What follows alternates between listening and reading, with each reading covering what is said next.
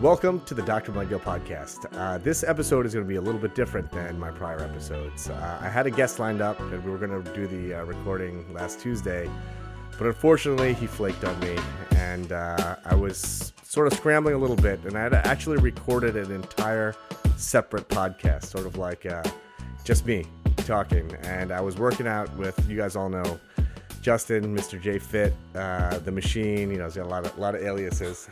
uh, we were working out yesterday, and I was telling him the quandary that I was in, and uh, he had a really, really great idea.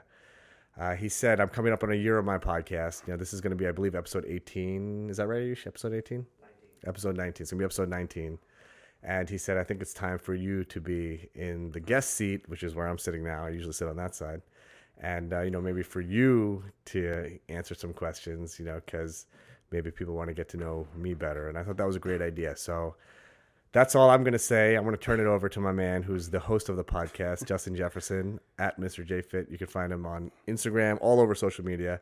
He's a fitness powerhouse a true beast. If you listen to his podcast that we recorded i think my fifth or sixth podcast was a very special one. And you know you can learn a lot all about Justin, but he's the host now, so I'm turning the mic over to him.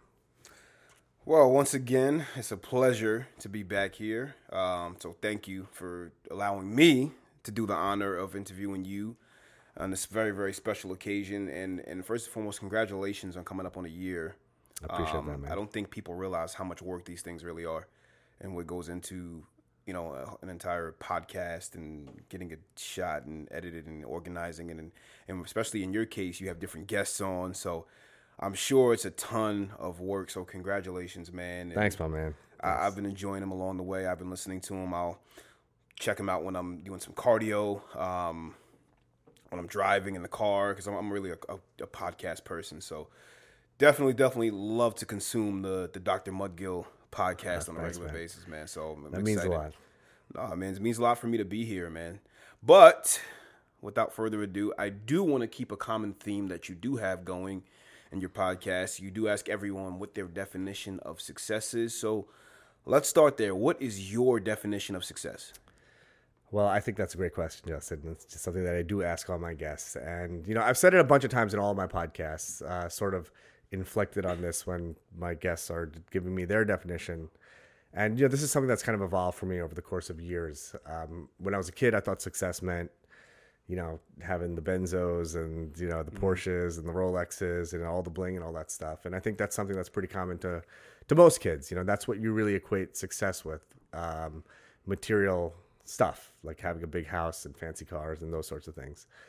Um, but having and I didn't come from a lot growing up, as you know, as you know, um, and having gotten to a point in my life where that actually became somewhat of a reality, you know, through my practices and you know working really hard and you know working my ass off, uh, I realized that that is not what success is all about. You know, I mean, those material possessions are they give you very temporary pleasure. You know, I'm talking very temporary. It's fleeting. You know, a week, two weeks, maybe. Mm and then you start to become a slave to those things and you know that's if that's what success is then it's a shitty place to be because you know truthfully going through that period of my life it really made me become very introspective because i was like you know what this isn't what I thought this is what success was all about, you know, being able to play golf a few times a week and right. having a nice house and nice cars. And what I realized during that period, and I did a lot of introspection during that time of my life because it was, um, it was a few months thankfully it was very short lived but it was a really empty time in my life. And i realized like looking back at what really made me happy over the course of you know at that point the three and a half decades that i was on the planet was embracing the hustle and grind. And that that pertains to anything. So when i was in med school and you know we'll talk about this later on in the podcast i'm sure but there was like an aha moment, like a light bulb went off. And that's the first time in my life I actually really started to apply myself. And mm that was at the age of 23, I think I was. You know, I kind of coasted up until that age. Um, and I was able to get by coasting. But that that that was the first time I really hustled and grinded, you know, and I got so much pleasure out of that. And um, you know, I got so much personal fulfillment out of that, like really busting my ass in med school and then you know that sort of has happened like multiple times in my life. Um, you know, building my practice. I started with nothing and, and I had no patience. I was over a million dollars in debt and, and I worked my Wow. ass off to like, you know, get myself out of that. And, you know, coming out on the other side through that hustling grind was very self empowering.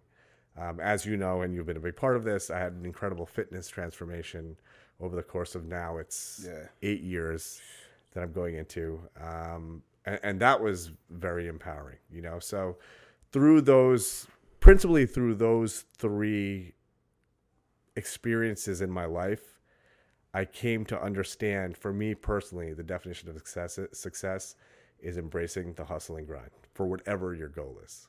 the hustle and the grind. And you know, that's one thing I, I respect about you is because for a lot of people, hustle and grind sounds cool to say, you know, sounds cool to type in a post, but I, I've watched you live it.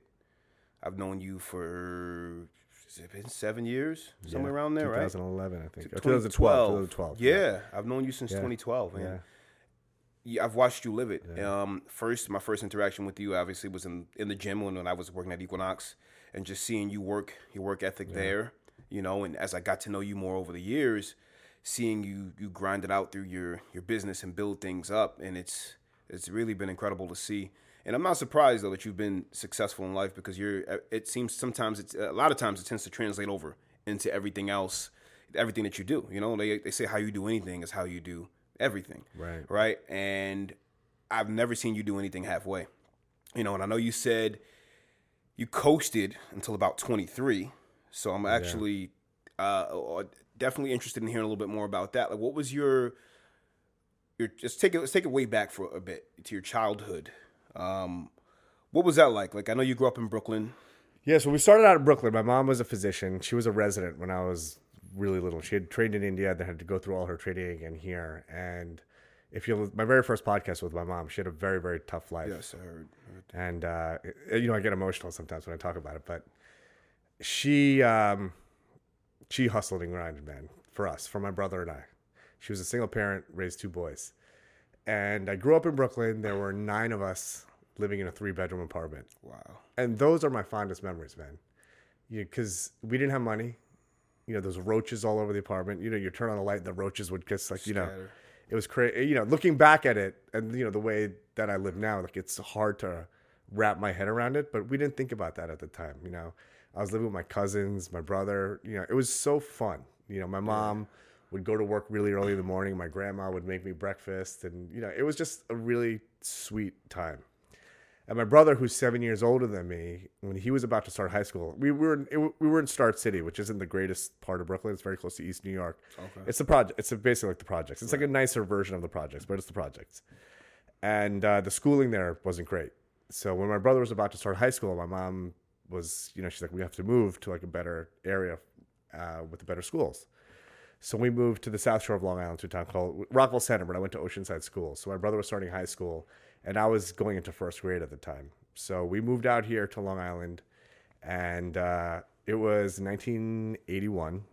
I had just turned six, and it, you know, interestingly enough, at that time in Long Island, like where I grew up, it wasn't diverse at all. So Oh, I was imagine, I was the I think I was one of two or maybe three Indian kids in my entire elementary school. There was like a shit ton of racism. Um, Sorry to hear that. I, no, it's it is what it is. You know, that's just what the times were like. People just were. You know, the world was a smaller place back then, right? So there wasn't Instagram, there wasn't Facebook. You know, um, and it's just the way it was. You know, that's just. And I don't have any resentment towards it. You know, people just weren't knowledgeable to, especially kids. You know, Yeah, exactly. to like embrace other cultures. And I was like a weird. I was like a weird kid. You know, like I was like this brown kid in a white school. you were different, and they weren't. Yeah, I mean, that, for yeah. not yeah to to, to the outside them. world, I was weird. I was like, yeah, Right. like I didn't belong, you know. And and that that was always a very, looking back now, like I never, I was living through it, so I didn't really think about it that much. But I think a lot of that really defined, you know, who I was in a weird way because I never wanted to be who I was growing up, you know, because I was always the odd man out, you know, especially in those younger years. I always felt like, why can't I be like everybody else? You know, like why can't we celebrate Christmas or Hanukkah or you know, Right, right. we had these traditions that were no one was doing that shit when I was growing up. You know, like the holidays now, like you know, in our school district we get Diwali off, which is like the big Indian holiday Right.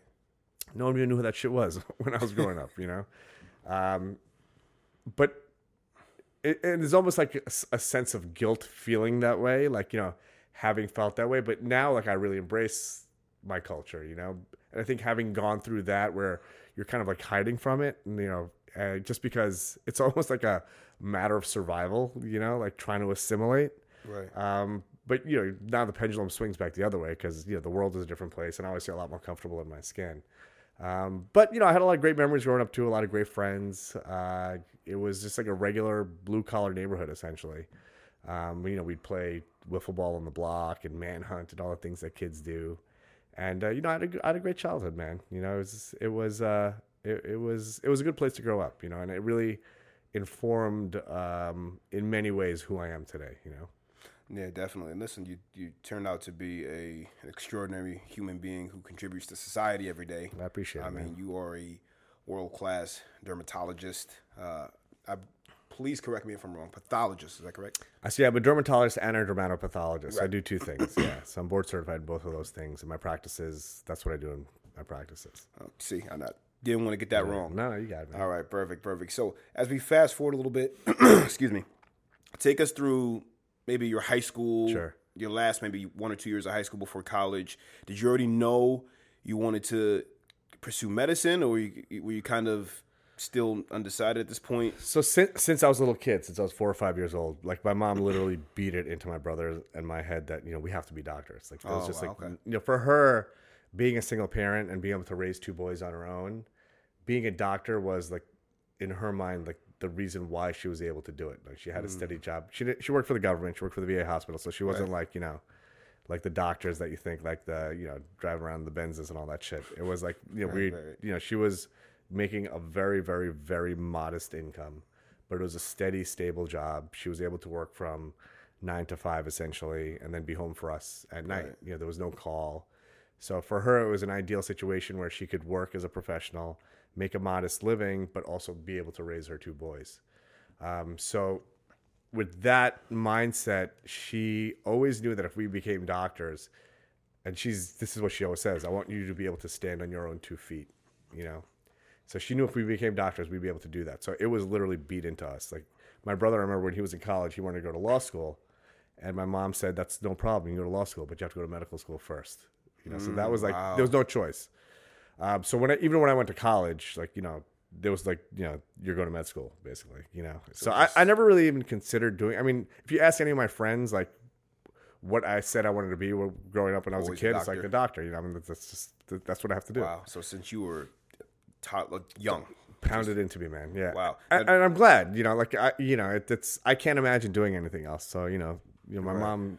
You know, I don't know if it was because I was brainwashed into wanting to do it, but I do love what I do, and you know, for me, it's the perfect job. You know, so it's it, it all worked out. just random question: Did your brother actually finish med school and then go to law school? Yeah, he he actually went through med school. He's he's an he's an ophthalmologist. so, Oh, you yeah. see that? So he just Yeah. ended up sticking with it. Yeah, and he and I, I would say you know if I could be bold enough to speak for him, uh, I don't think he has any regrets either with his career trajectory. That's awesome. Um, yeah, so going back to like what high school was like. So I was um, I was actually a pretty bad student. Um, I never really cared much about school. I was just like I was I was kind of like an outsider, so I used to get into a lot of fights. I got suspended a bunch of times. Wow, um, so this is like during like my middle school years. Um, you know, I was always like good at taking tests, so I could take tests very well, like standardized tests. But I, I did I did not apply myself at, at all in school, and my mom was so busy, you know, with work, and with my older brother, who at the time was like kind of applying for colleges and you know dealing with stuff that was a lot more pressing than me being in like you know elementary school. I really slipped through the cracks Mm, just kind of got pushed along. just coasted by. I was like, uh, you know, I remember one time my report card, I got like, you know, I got like a bunch, I got like two or three D's and like a couple of C's. This was I was in seventh grade, and I was like shitting in my pants, like, how am I going to bring this report card home? Wow. To my mom. My mom still doesn't know this to this day, but now she'll find out. She would listen to this. I remember going to the public library and just making a fake report card on the computer and giving it to my mom, and she totally fell for it. Now, did you make it look like the actual? Yeah, as much as I could. You know, like the, the like word processing wasn't as sophisticated back then. Right. But as much as I could, like it was enough that she never. Knew, I mean, now she knows. But Um, I mean, I was really a really really bad student. Um, That's that's but my mom knew, like, she knew that if I, she knew that you had to take AP classes and you had to like get into that track in order, like, Right. you know, in her mind to go to a good college, and you know, to her that was very important. So, um, when I was in ninth grade, I was in like just the standard track. So there was like an honors track and like there was the honors track, a regular track, and I forget exactly what it was, but I was in like the regular to like just the regular track. So you never go from the regular track to the AP track. It's just you know you can't you can't make that jump. Right, right. But remember, my mom talked to my the AP class you could take in tenth grade was AP European History, and um, my mom talked to the teacher. Said, "Listen, I need my son to get in, to go to AP European History next year because in her mind that's like you know you got to get on that track." Yeah, And the teacher's like, placement. you know, he, there's no way. Like, you know, he just can't. He can't handle it. Like, you know, he's not a strong enough student. You know, he'll just get destroyed. And my mom's like, no, like he's going into that class. And you know, so she forced me into that class. So that's tenth grade, and um, it's crazy, man. Like that was like this sort of like a mini turning point for me because those guys that I was in class with in that tenth grade class are still my best friends to this day wow, and we all kind of grew up near each other. And I realized that like wow, they were like really smart guys, but they're also like cool. You know, like it was like it was kind of like cool to be smart. Yeah. You know. yeah, definitely. So that that's like when I kind of started applying myself a little bit more. And you got Intensely. that that AP. But it wasn't even like that big a deal. Like I would basically just do the minimum amount required to like get an A. You know. So oh, the, the minimum required for an A. Right. So, but honestly, like that was like my frame of mind, you know. So I and I did well, you know. I did well on like did well in that class. I was probably, you know, me and my buddies. Like it was very competitive back then. It was like back in the day, like when they used to like literally put everyone's grade on the on the board. What used to like hang it up? So Yeah, they literally would be like, okay, these are the top five grades. You know, there was nothing Oh, PC back then. It's like totally different than it was now. and our goal was always we had a study group, was me and two of my buddies, and our goal was always to like have the highest average, and like we pretty much always did. Like you know, we were just competitive. It was like a Right. sport for us. You know, right. But I realized then that wow, okay, it's cool. Like I could be smart and I could, you know, still have fun, like hang out with my friends and stuff like that. So that was like the first turning point. But I remember just because I had such a bad track record in high school that even for me to get into, so I remember like in my senior year, like cal- BC calculus was like the big class to take. You know, like eight kids took it, and like, you know the Wow. teacher didn't want me to go into it because he didn't think I was ready. But I was always good at math, so I was like, I put my foot down. I was like, I'm going into that class, and and that, that for me, and I crushed it, you know. But I remember this vividly, and this still fucking drives me crazy. We everyone used to copy off of me. Like my boys used to copy their homework off of me, you know, calculus. But but the teacher thought I was a clown because he had me in ninth grade when I wasn't a good student. So he accused me of copying off of them. Wow. Okay. You know, he literally pulled me aside. It's like, dude, you're you're you're uh, the wrong answers, the right answers, they're all the same. Like, you know, you can't copy off of these guys. I was like, no, no, no, they're copying off of me. He's like, no, and I was like, all right. I, I was like, listen, wait to see what happens when we take the AP test. And I remember I just crushed the AP test, and both of those guys totally bombed it. And I remember going to school in the summer because I knew he was there. I was like, I told you, man. Like, you know. So it was little things like that that started, you know, I had like this little motivation in me, but I never really applied myself much. So again, I would do like the minimal amount, you know, which um which was enough. You know, it was enough to get by and to get through. But it was um well, we'll get into it, but you know, it was it wasn't until like much later on after college that like one of my friends who was a friend of mine from college, uh, and maybe I should backtrack a little bit. So, Yeah. So I- I'm just gonna keep talking, man, because I want to roll here. So, so when we when I went when I went to college, I went to Emory for college. I remember my first semester. Again, barely did anything. Just would study for the test the night before, take the test, boom. Uh, My first semester, I had a three seven six, and I got I was pretty proud of myself. You know, I think I had like three A's and like a B plus or something like that. It was- it was something like that. And I got my grades. Told my mom I was like, you know, like I got these great grades, and she, I remember she looked at the my report card she's like, you know, this is terrible. You know, she's like, I'm not gonna pay whatever it was then for you to go to this private school and get these kind of grades. She's like, if you if you don't get a three nine or above, then you're coming back and going to state school. She's like, I'm not, and she was legit serious. Like she was like, like those those are some bullshit grades, and you have to do better, or else it's not worth my money. So I literally didn't get anything less than an A for the rest of college. Like for me, my mindset was, okay, I got to do the minimum amount to get an A. So I think I graduated like a three nine nine or three nine, whatever. It was some very high GPA because I never got anything but an A after that. So you could just turn it on, like Yeah, but it wasn't that hard, you know. Like it wasn't that, you know. I was, I could figure it out. Like I could figure out how to take a test, how to study for a test, how to like, you know, work the system a little bit, you know. Um, I remember one time when I was a sophomore, I got like uh, I was taking, I was a math major at the time. Me and one of my buddies were math majors, and I got a D on the first test, and I was like, "Fuck!" I was like, "If I if I get like a C in this class, I'm never going to get into medical school." Like I was literally shitting in my pants, and was the test that hard? Did you not study? You know, it was just it was above my head. Like the people that were there, the people in that class were just much more like math minded than I was. You know, Yeah, I hate math. you know. So I was, and I was always very good at math. You know, but it was like very abstract stuff, and you know, it was. I realized then that I just need to get out of this class Yeah, and drop being a math major and like do something that's you know more suited for my mind. So I remember talking to the teacher. He was like this. Like, he was kind of like this jockey, big guy from the south, you know.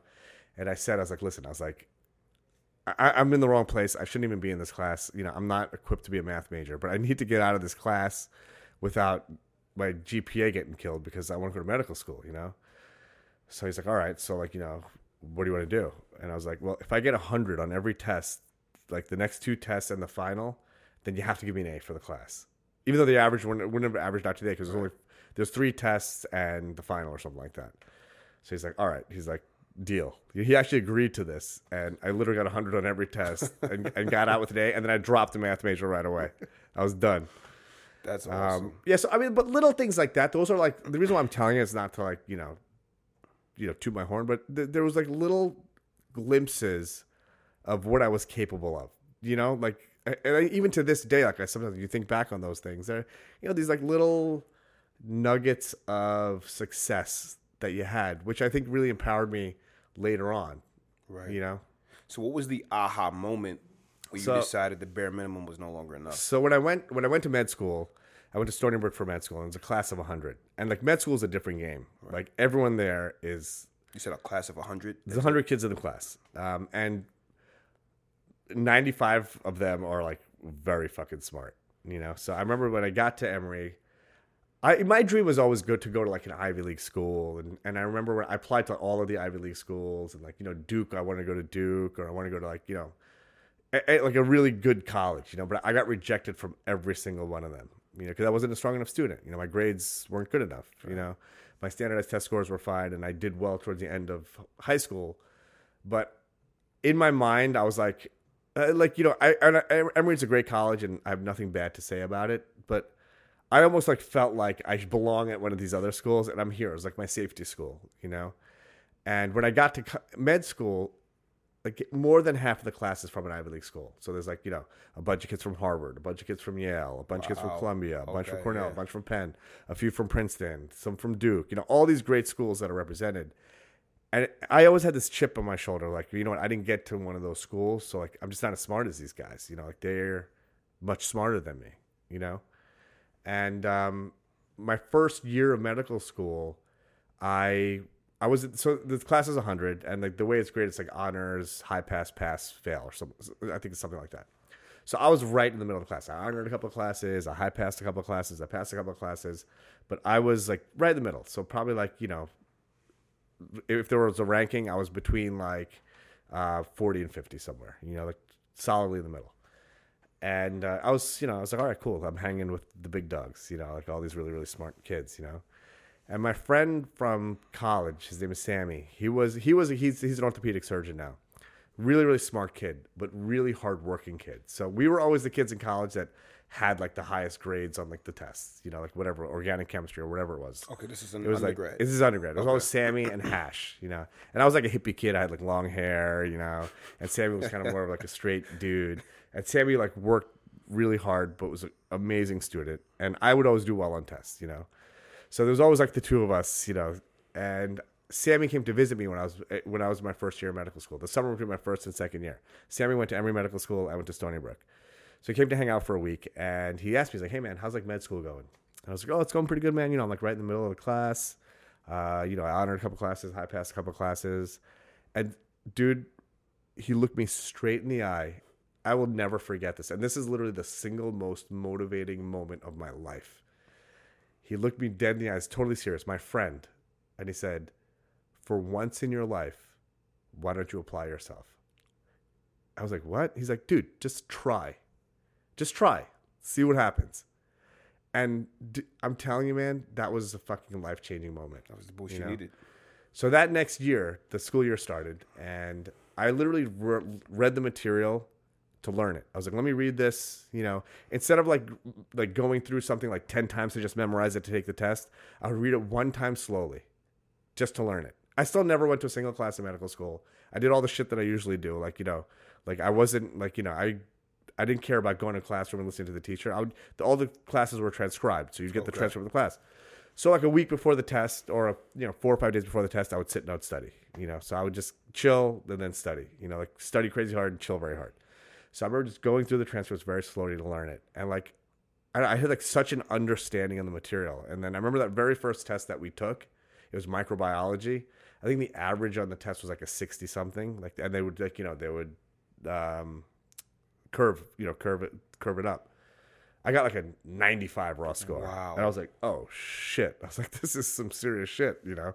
And I- literally, I just kept doing that for the, for the rest of it. So for everything really going forward at that point, I was like, oh man, I was like, this is, it's totally different. It's, it's kind of like, I mean, it sounds so stupid to say and it sounds very arrogant, but it's, it's like, it must be like how like a Michael Jordan or a LeBron feels, you know, like, Yeah. cause they put in so much work and they're so talented, you know, and it's like just, it's like a Combination of the two. different game almost, you know?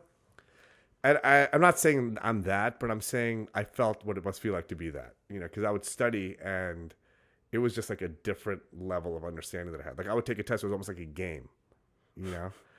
And it really kind of went through that, like just basically from there forward for like anything academic, it just was always, e- it, it was, not that it was easy. I'd work hard and I'd learn the material, but I never worried about the test. I was like, dude, I got this. You know, like I, I know, Yeah, the, like you know, knew you had it under control. yeah, like you know, like listen, LeBron steps onto the court. He knows he's gonna Yeah. fucking drop fifty points if he wants to. You know, it was kind of like that sort of feeling. You know, And that was your your aha. See, that was and the- I know else push to you say, needed. me, man. You know, because I never had the confidence in myself to think I had that kind of talent.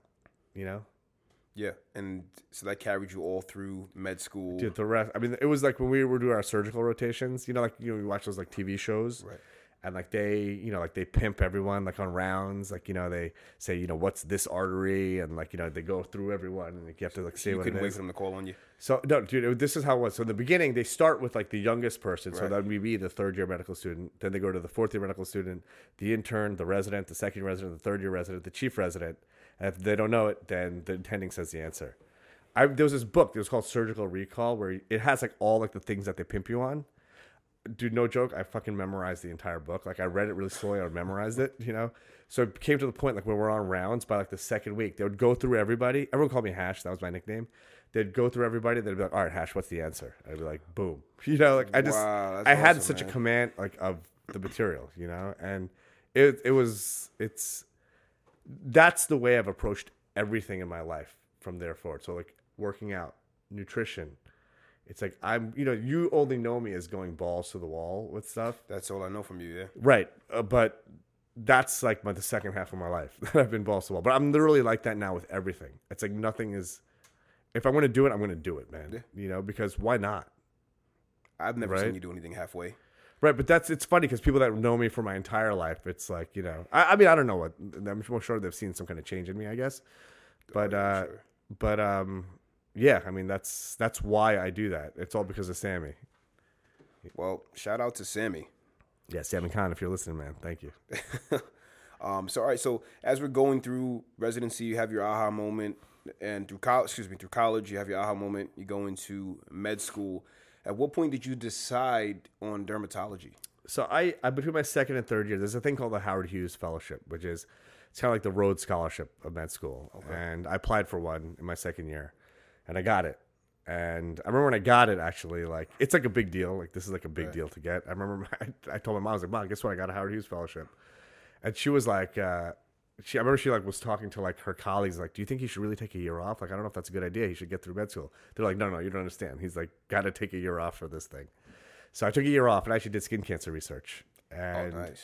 that was actually another sort of cool like little win in my life. So when you do like the the research, you all go down to the NIH after or the Howard Hughes Medical Institute, which is in Bethesda, Maryland, and you all present your research. And there's there was like I think 25 of us, or no, there's 40 of us from around the country.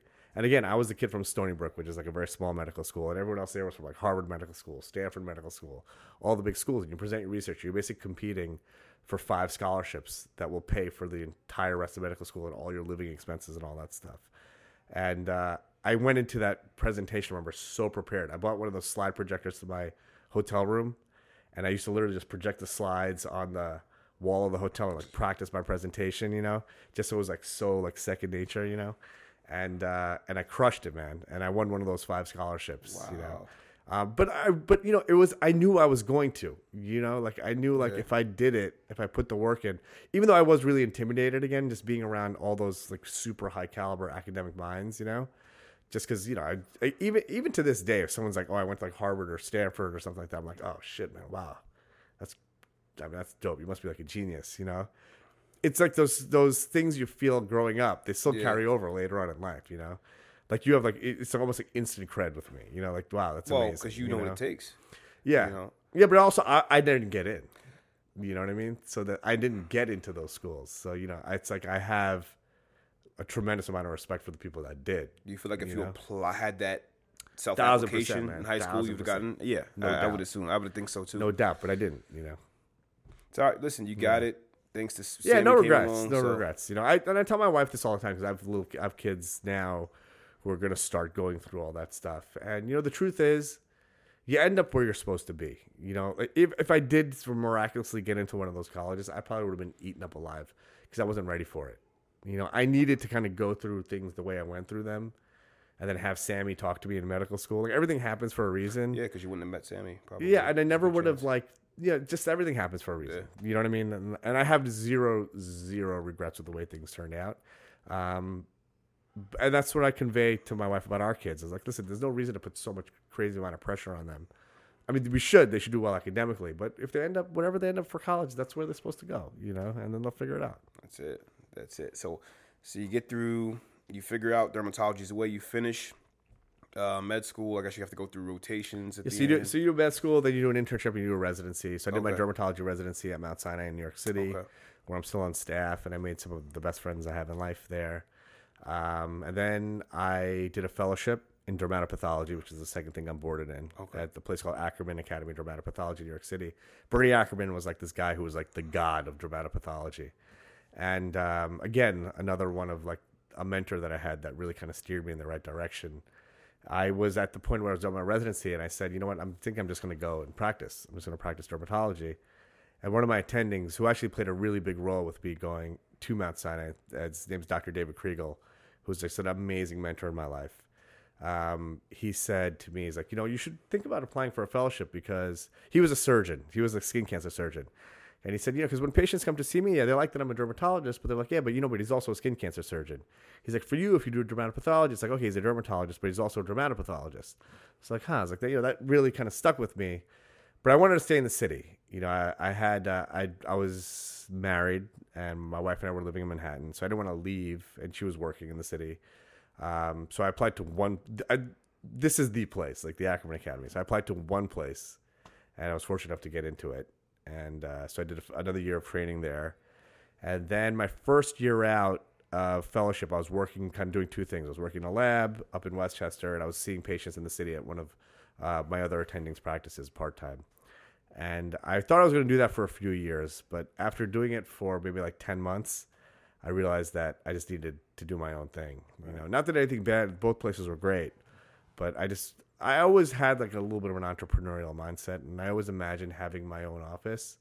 And my wife really encouraged me a lot. And, you know, she's like, you know, you should do it. And this was in 2008. This was spring of 2008, right before the market crashed. And I went to the bank and I literally, no joke, dude, I borrowed a million dollars from the bank. I didn't have any money, but they would lend money to doctors back then. It was, it was easier to borrow money. Different time. Yeah. Wow. So I had a, I had, um, my daughter was a year old, a little less than a year old, and she's like 10 months old. And I borrowed a million bucks. I was, I don't come for money. I didn't have any money behind me. And I bought a, um, a, a space, a real estate, uh, piece of real estate on Fifth Avenue in Lower Manhattan. It was a dump. I had to totally gut renovate it. Um, and I started practice, man. I just opened up, I hung up my shingle. And uh, it was rough, man, in the beginning. I used to live in that office, man, seven days a week. I used to, you know, I, I had no patience. I just used to wait for patients. Like someone would call me, like, yep, come on in. I was gonna ask, like when you when you do you remember your first day open in the Totally, man. practice? March 23rd, 2009. What was that like? Like how, how did you was feel? exci- Were you, it were was- freaking out?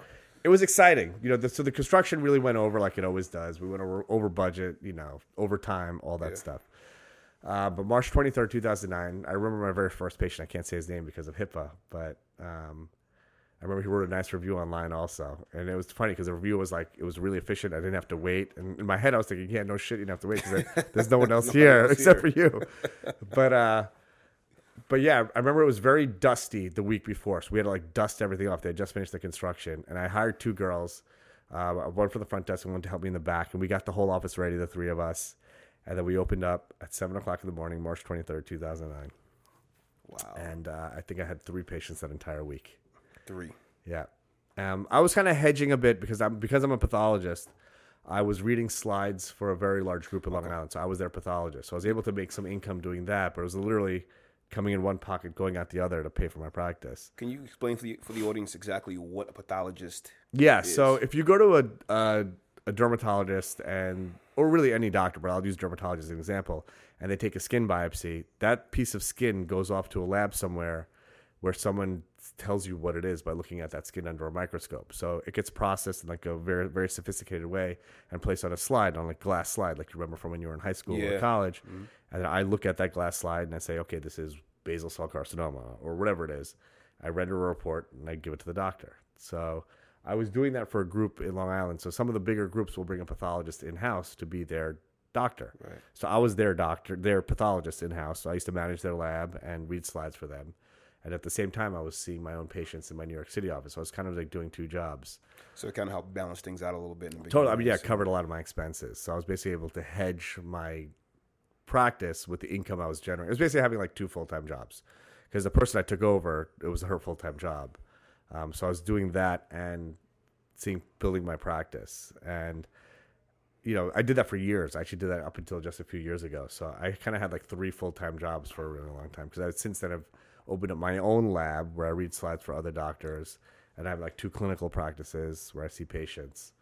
Um, so yeah, it's uh, but it's great. I'm fortunate that I did it. And I've I've Dr. David Kriegel to thank for pushing me into pathology because it really helped me build up my practices. That is awesome. Yeah. Do you- now, do you remember? I know you said uh, you opened up in 2009, Mm-hmm. and obviously, I'm sure it's like starting any business. It's tough in the beginning, and it could be very stressful, and you're kind of like, Yeah. oh boy, you know, I I know what that's like too. And my question is for you: Do you was there a moment where you kind of felt like you could finally exhale, like, okay, this is Yeah, I remember like six months into having my practice, I was able to cover my expenses. I mean, I didn't take a salary for the first like three years probably. right? Um, but I remember that at that time I was able to like cover my payroll, cover my mortgage payment, cover my maintenance. Yeah, it happened pretty quick. Pretty so fast, yeah.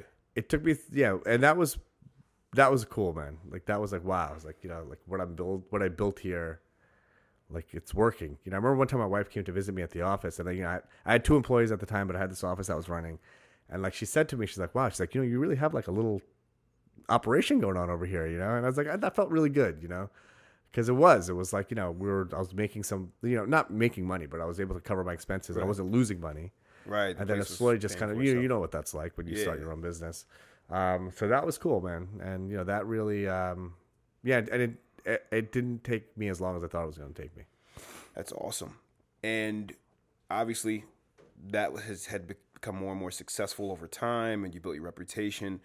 At what point did you decide it was time for location two? Yeah. So when my third was born, um, we moved out. It was just too small to live in the city. So we we we always planned on having like you know we had two kids and a dog. And I was actually in contract to buy a bigger apartment in the city, and my practice was in the city. We were going to stay there, but uh, God gave us a third child unexpectedly, and my wife was three months pregnant when we had signed the contract. So I looked at my wife and I was like, you know, we got to get out of here. You know, so I literally, she'll tell. I don't know if this is quite the way it went down, but she literally said that I just started looking at House of Long Island. I just picked a house and I bought it. I know that I know we both played a role there, um, but yes, we ended up moving out here in uh, August of 2012 because the house I closed on, I had to do a bunch of work to. And after being here for a few years, my wife actually wanted to start a practice of her own as well. Sure, 'cause she's a And she was encouraging me to like, you know, maybe you should maybe open up a practice out here. And I did need space because I needed space for a, a laboratory where I could process my specimens. Um, so we ended up getting the space that we're sitting in right now. Um, I think we got it in 2014. I opened up shop here in November of 2015. Um, but, you know, that's around the time when I was talking about like there was this period in my life where I was kind of just like coasting. Um, so I opened this office, and this was like a big undertaking. You know, it's, it's a huge space, and I did a massive renovation. And it was again, it was I was back at square one because any money I was generating from my office in New York City was used to build out this space here, and I had no patients here when I started. You know, so I had to start from here from scratch. I remember my first couple of weeks here, like one or two patients, and it was very demoralizing because I was so busy in my Manhattan office, but I was it was dead here. Right. You know, it was like this weird like reality that I was living in, where I was like, you know, I'm starting from scratch in one place, but I'm so established in another place. You know, um, which was it was interesting. But around all that time, um, I stopped the the group I was reading slides for that I was mentioning in Long Island. They were bought by a private equity firm, and the deal that the private equity firm was offering me to stay on board and read slides just honestly it just wasn't worth my time, like what was involved. Yeah. So I made a decision to just stop and just kind of focus my energies into my own practice. Um, and I think it was all kind of around the same time. So there was one particular summer where I kind of stopped reading slides for that group. I my practice in the city was doing very well, and I had two doctors and a PA that were working for me there. I was only going to the city like one day a week. I was focusing on building out this office here, but I was literally like playing golf. It was it was a summer, so I was playing golf like four or five times a week. Nice. I was uh yeah, I was I was like living the good life, quote unquote. Like I'd arrived, right? Um but uh, you know, I remember and I mentioned this earlier that it was like it was an empty time, man. It was uh it was like I wasn't hustling, you know, like I was just kind of like coasting and I was building out this office, so I was coming here and like, you know, working here a bit. I would go to the city, like I said, one day a week, and I was always very busy. I'd see like forty or fifty patients in like a session when I went to the city to see patients. Um, but things just started like falling apart around me a little bit. Nothing major, but I was having some issues with staff and you know like managing my staff in the city office because I wasn't really there that much, and um, some of my personnel, like some of some of the higher level employees that were working for me, started having like a bit of friction there. Um, nothing terrible, but you know, it just it was a weird time, you know, and it really made me like look within a lot and figure out like you know, a like what the fuck is going on, like you know, and I realized a lot of the problems I was having is because I kind of took my eye off the ball. I kind of like let off the pedal a little bit, and you know, maybe it was a time that was someone, a friend of mine told me this is like, you know, maybe you needed that time to kind of reset, recharge, you know, and you know, maybe that's what it was. But it made me like kind of think about, okay, what is like, what do I want to do now? You know, I'm at this plateau right now, and like, what, what's next? You know, and you know, looking at this part of that period of my life retrospectively, I read this book by David Meltzer called Connected to Goodness, which a friend of mine recommended to me. And he basically defines like the stages of success. And you know, one of the stages is a stage called the arriver stage, where you hustle really hard and then you arrive and you know you have some money in your pocket, like you know, you're kind of like feeling successful. And there's basically three things that happen at the arriver stage. You can stay at the arriver stage and coast, you know, which I probably could have done. Um, you fall from the arriver stage because like you lose any hustle in you, and then you know that's why so many people who are wealthy get bankrupt. You know, someone's a lotto, they get back. You They know, get- they get because just- yeah, you know you've arrived and then you just blow it all, or you elevate yourself from the arriver stage to the next stage, which I can't remember exactly what that's called in his book. But so I was in that arriver stage for a couple of months, and I realized that that's not for me, you know. And I really, you know, through like talking to friends and reading a bunch of books and all that sort of stuff, I really pushed myself into doing this, like what we're doing now. Like I realized for me, my goal is to touch as many lives as possible. You know, and I've had all these amazing transformations in my life and these things that I've done as like, you know, if I can do it, and I'm a big believer in this, anybody can do it. Like if I could get fit, Right. I have the worst genetics for fitness. You know, I'm really like fighting my genetics. Well, you're you're kicking their, their well, tail, man. because I'm putting the work in, Yeah, right? So I see it. if I can do it, you know, and it's not easy, you know, but if I can do it, anyone can do it. And if, if like I could share that story and like I could touch one life, five lives, ten lives, a hundred lives, and maybe kind of get a light bulb to go off in someone else said, like Sammy did for me. That's that's the fucking win, man. That's what I want to do. So I realized then that I need to do more. And like seeing the patients in my practice, I can touch, you know, maybe a hundred lives a week, right? But if you're more involved on like a larger platform, like you know, I mean, I don't know how many people listen to this podcast, but hopefully it'll be a lot one day, um, or my YouTube channel, or my Instagram, or you know, if I put a lot of effort into those things and try to like get this message of positivity and self empowerment out, if I I, could, I have the potential to touch more lives, you know, and and that's what it's all about. So you know, I've been full core press on this stuff. You know, I haven't taken a salary in a year and a half because I'm putting all my resources back into this, you know, because it's something I really passionately believe in. You know, so I'm like, you know, like I'm balls to the wall with this. You know, completely, completely pedal uh, pedal to the metal, Yeah. and like you're the true definition of an influencer. And I think that term gets thrown around a lot now on social media. Like, oh, I'm an influencer. You're an actual influencer. You're literally having a positive impact on people with the the message you're spreading, with the content that you're sharing with them, because you're letting people. All you're doing is letting people into your life Totally, with, with something that you've already been doing on a smaller scale. And now that you have tens of thousands of followers on Instagram and YouTube, and you have the, this podcast is, is growing on a, on a weekly basis.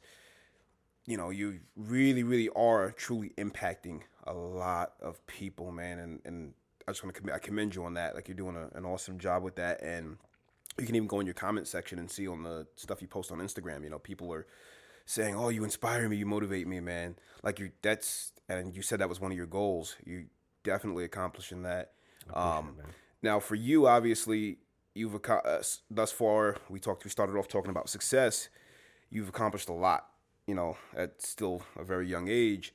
Um, obviously, you've been on the New York Times Super Doctors list multiple times. You are featured in so many different publications. You've you were on CBS New, uh, News in the Morning just a few days ago. Yeah. Uh, Instagram has verified your account, you know, which is a big deal. They consider you a public figure.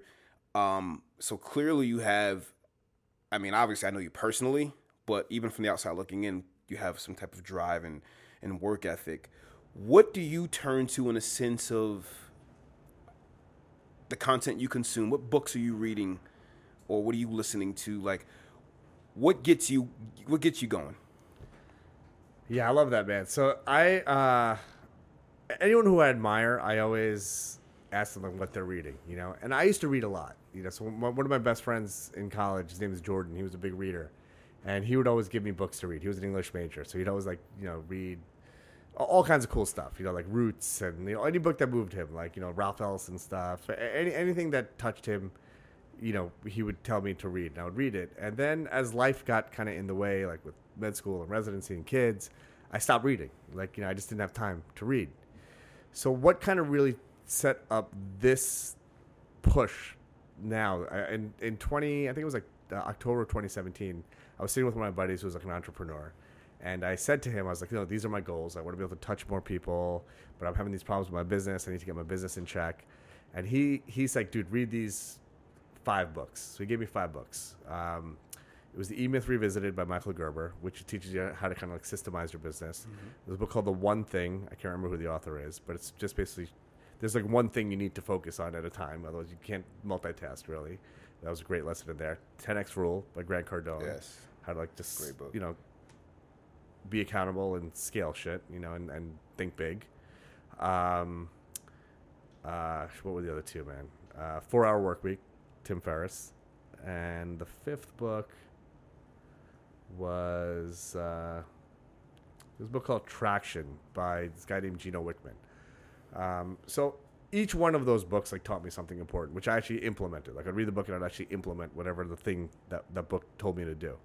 Um, and since then, I've been like on a tear, like reading these types of books, like you know, Uh, the, I just read uh, the Russell Simmons book, um, "Do You," um, which was really cool. Um, he's kind of a little controversial now, but the book was written. You know, Donald Trump wrote the forward to that book. Isn't that crazy? Yeah. Wow. Yeah. Uh, but it was a different time. Um, I'm reading a book right now called "I Will Teach You to Be Rich" by Ramit Sethi, who's the brother of someone that I'm friends with. Um, it Oh, just came out. He's like a Stanford grad, and I, I know the family pretty well. I've had dinner with them a couple of times. They're really amazing, amazing family. Um, so I'm reading that uh, just, you know, just to kind of like read about something a little bit different. Uh, I have like a whole stack of books at my house. The book that you told me to get, Ayush, I just bought, uh, Save the Cat, which is like teaches you how to write like a screenplay and how to tell a story. So Ah, someone tells me a book, I'll just buy it. So I have like all these books that I that I've bought that I haven't read yet. Um, but you know, it, I just I always have a book on my nightstand, and I always even if it's like reading five pages a night before I go to bed, like I'm always reading something, you know. And, and it's those types of books that right now that that that have my eye, you know. That's awesome. Um, what advice would you give any entrepreneur that's listening right now, and just generally, like general advice, that they're kind of in a stage where they don't know maybe what they want to do or if they want to take that leap? Because and a lot of people sometimes will make a career change or maybe leave, their employment to start a business. What advice would you give a person that's in that situation? Because I'm sure someone out there listening right now is is is dealing with that, and I'm sure you attract a lot of entrepreneurs on your podcast. So, um, what would you say? Uh, two things. One is it's important to hedge the risk that you take. So Yeah, for definitely. me, when I was, and I think this is very much the same for you when you were building your business, is you had a stream of income coming in from somewhere, right? So Mm-hmm. you can't like say, especially if you have responsibilities in life, like a family and kids and a mortgage and all that sort of stuff. Uh, you can't say, okay, you know, I'm just going to stop doing this and I'm going to go balls to the wall with my dream of whatever your entrepreneurial dream is. Right. I'm sure it's possible to do that, but it takes a very, very long time to actuate any dream that you have as an entrepreneur. And more so, the biggest reason why a business fails is because you don't have enough money. So Yeah. the reason why like 50% of restaurants go out of business go out of business in a year is because they don't have enough funding behind them. And one of my patients actually told me this. who- She's a restaurant entrepreneur, and I said, "Wow, it's such a crazy business. Like, you know, how do you do that?"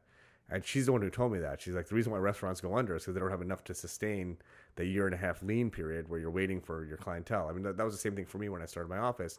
I knew I was going to have no patience, man. Like, you know, Right. I have no patience. You have to have a little cushion there. But I have to have income coming in. You know, in other in other words, to sustain my entrepreneurial dream, but also to like provide for my life. You know, because I have expenses. You know, I got three mouths I got to feed. You know, um, so that's one. And um, actually had a very good second one, but I just lost my train of thought. Um, happens to me all the time. yeah, but but my, my but the second one really the, the gist of it is is you have to be all in, in Yeah. whatever you know. And now, now what I mean by that is yeah, you can hedge your bets, like you know you should have an income stream coming in or or, or whatever the way you're going to do that is, but then you also have to pursue your dream like insane with insane intensity. you know, Effort is free, as I always say. Right. I love that line, you know, and that's a line that I use a lot. I stole it from you. It's a great line. Man. um, Appreciate but yeah, I mean, like, listen, this is like I'm I'm hedging my bets right now, right? Like I'm a dermatologist and I'm making an income. I have successful practices, but I'm using that income to fund this, you know, to buy the cameras and you know have a full time videographer, and you know, doing putting the uh, deploying the funds needed to actuate this dream of mine by making money doing something else, right? Right. So that's you know, but I'm balls to the wall with both things. Like you know, I'm seeing patients and reading my slides with hundred percent intensity, and then when I'm not doing that, you know, the remaining hours of the week, which is a lot, you know, probably 50 hours a week or so that I focus on this, you know, Right. posting to Instagram and making YouTube videos. You know, both of them I'm doing with hundred percent intensity. You know, it's like Gary Vee always says. You know, you got to like work hard on your side hustle, have your day job, and do your side hustle at night. And that that's what we do. You know. hundred percent. You know, it's it's the age we live in. Everybody talks entrepreneurship and hustling and Yeah. grinding, and I don't think too many people understand what true hustling and grinding is. Right. Obviously, I mean, you're like the definition of that. Um, and and just to backtrack uh, briefly before we wrap things up, I know we were talking about books. You know, you listed the fight your five, your top five books at the moment that you that helped you along and that you are suggesting to others. Uh, would you ever consider writing a book? I you know I've been yes. The answer is yes. I just have to sit my ass down and figure out exactly how to do it. Um, but yeah, I have, I have some thoughts that are there, and you know I think a lot of the stuff that I talk about, you know, I, I think uh, it would translate well to a book. I just have to I have to have the time to like to put into it. It's, it's coming. It's coming. I'm It's, uh, listen. I'm sure it'll help a, a ton of people, man. Just well- just from your experiences and things you've learned along the way, and things that you've, you know, seen and and done over the years. So I mean, it's been a long road, just dating back from uh, like the humble upbringing you talked about, all the way up through high school, through college, through med school, to starting your your practice with no patience. You know what I mean? And kind of like you, you pretty much bet on yourself by taking out, out a million dollar loan from the bank. You said you you had no money, and listen, you hustled, you went full pedal to the metal, and it it shows. I mean, you got your second practice open. You have uh, not only are you have you built a business, you're building a a an awesome, amazing brand, which which is two different things. People don't realize is you're building a brand, and I'm excited to see what's coming in the future from you, man, because just seeing the the transformation, not just the physical body transformation, like we all know that's been incredible um, since 2012, but even just your focus. And it's not that you were ever unfocused from what I could see, but I know, like you were saying before, I noticed once you decide you're gonna do something, like that's it. You made that decision, and I've never seen you like halfway do anything or wishy washy or anything, wishy washy on anything or any in any way, you know. So it's awesome to watch. I'm looking forward to to what to what's to come in the future. Um, I do want to close this out a little bit differently. Um, I'll just ask you a couple quick questions, and you can kind of just go shotgun the answers the best that you can, just so your listeners can get to know you a little bit more. Give me your three favorite movies. Ooh, that, that's a good one, man. Yeah.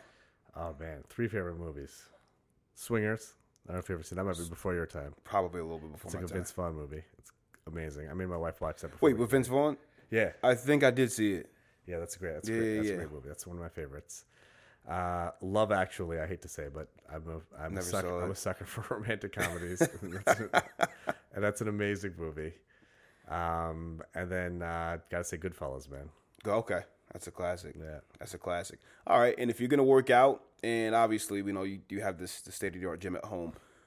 What do you got to have playing through your sound system? What are you listening to? What gets you going? Old school hip hop, man. That's. I mean. I, I knew that answer because Yeah. I've trained you through. Tribe Called Quest. like, basically, it's the Tribe Called Quest station on Pandora. I mean, I like new hip hop too, but old school hip hop really gets my blood going, man. Yeah, man. Cool, cool.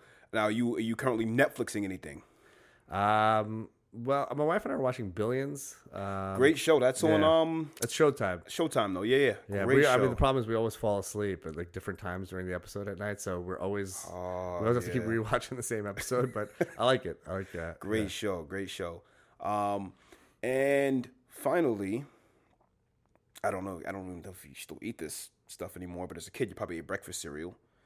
Give me your top three breakfast cereals. Oh man, I don't even eat cereal, man. I haven't don't even eat I haven't, cereal I haven't right? eaten cereal. I've been, I do intermittent fasting, as you know, mm-hmm. and I haven't eaten any of those shitty cereals in like Years, seven or eight right? years, man. But I tell you what, I did like. I like Cocoa Pebbles growing up.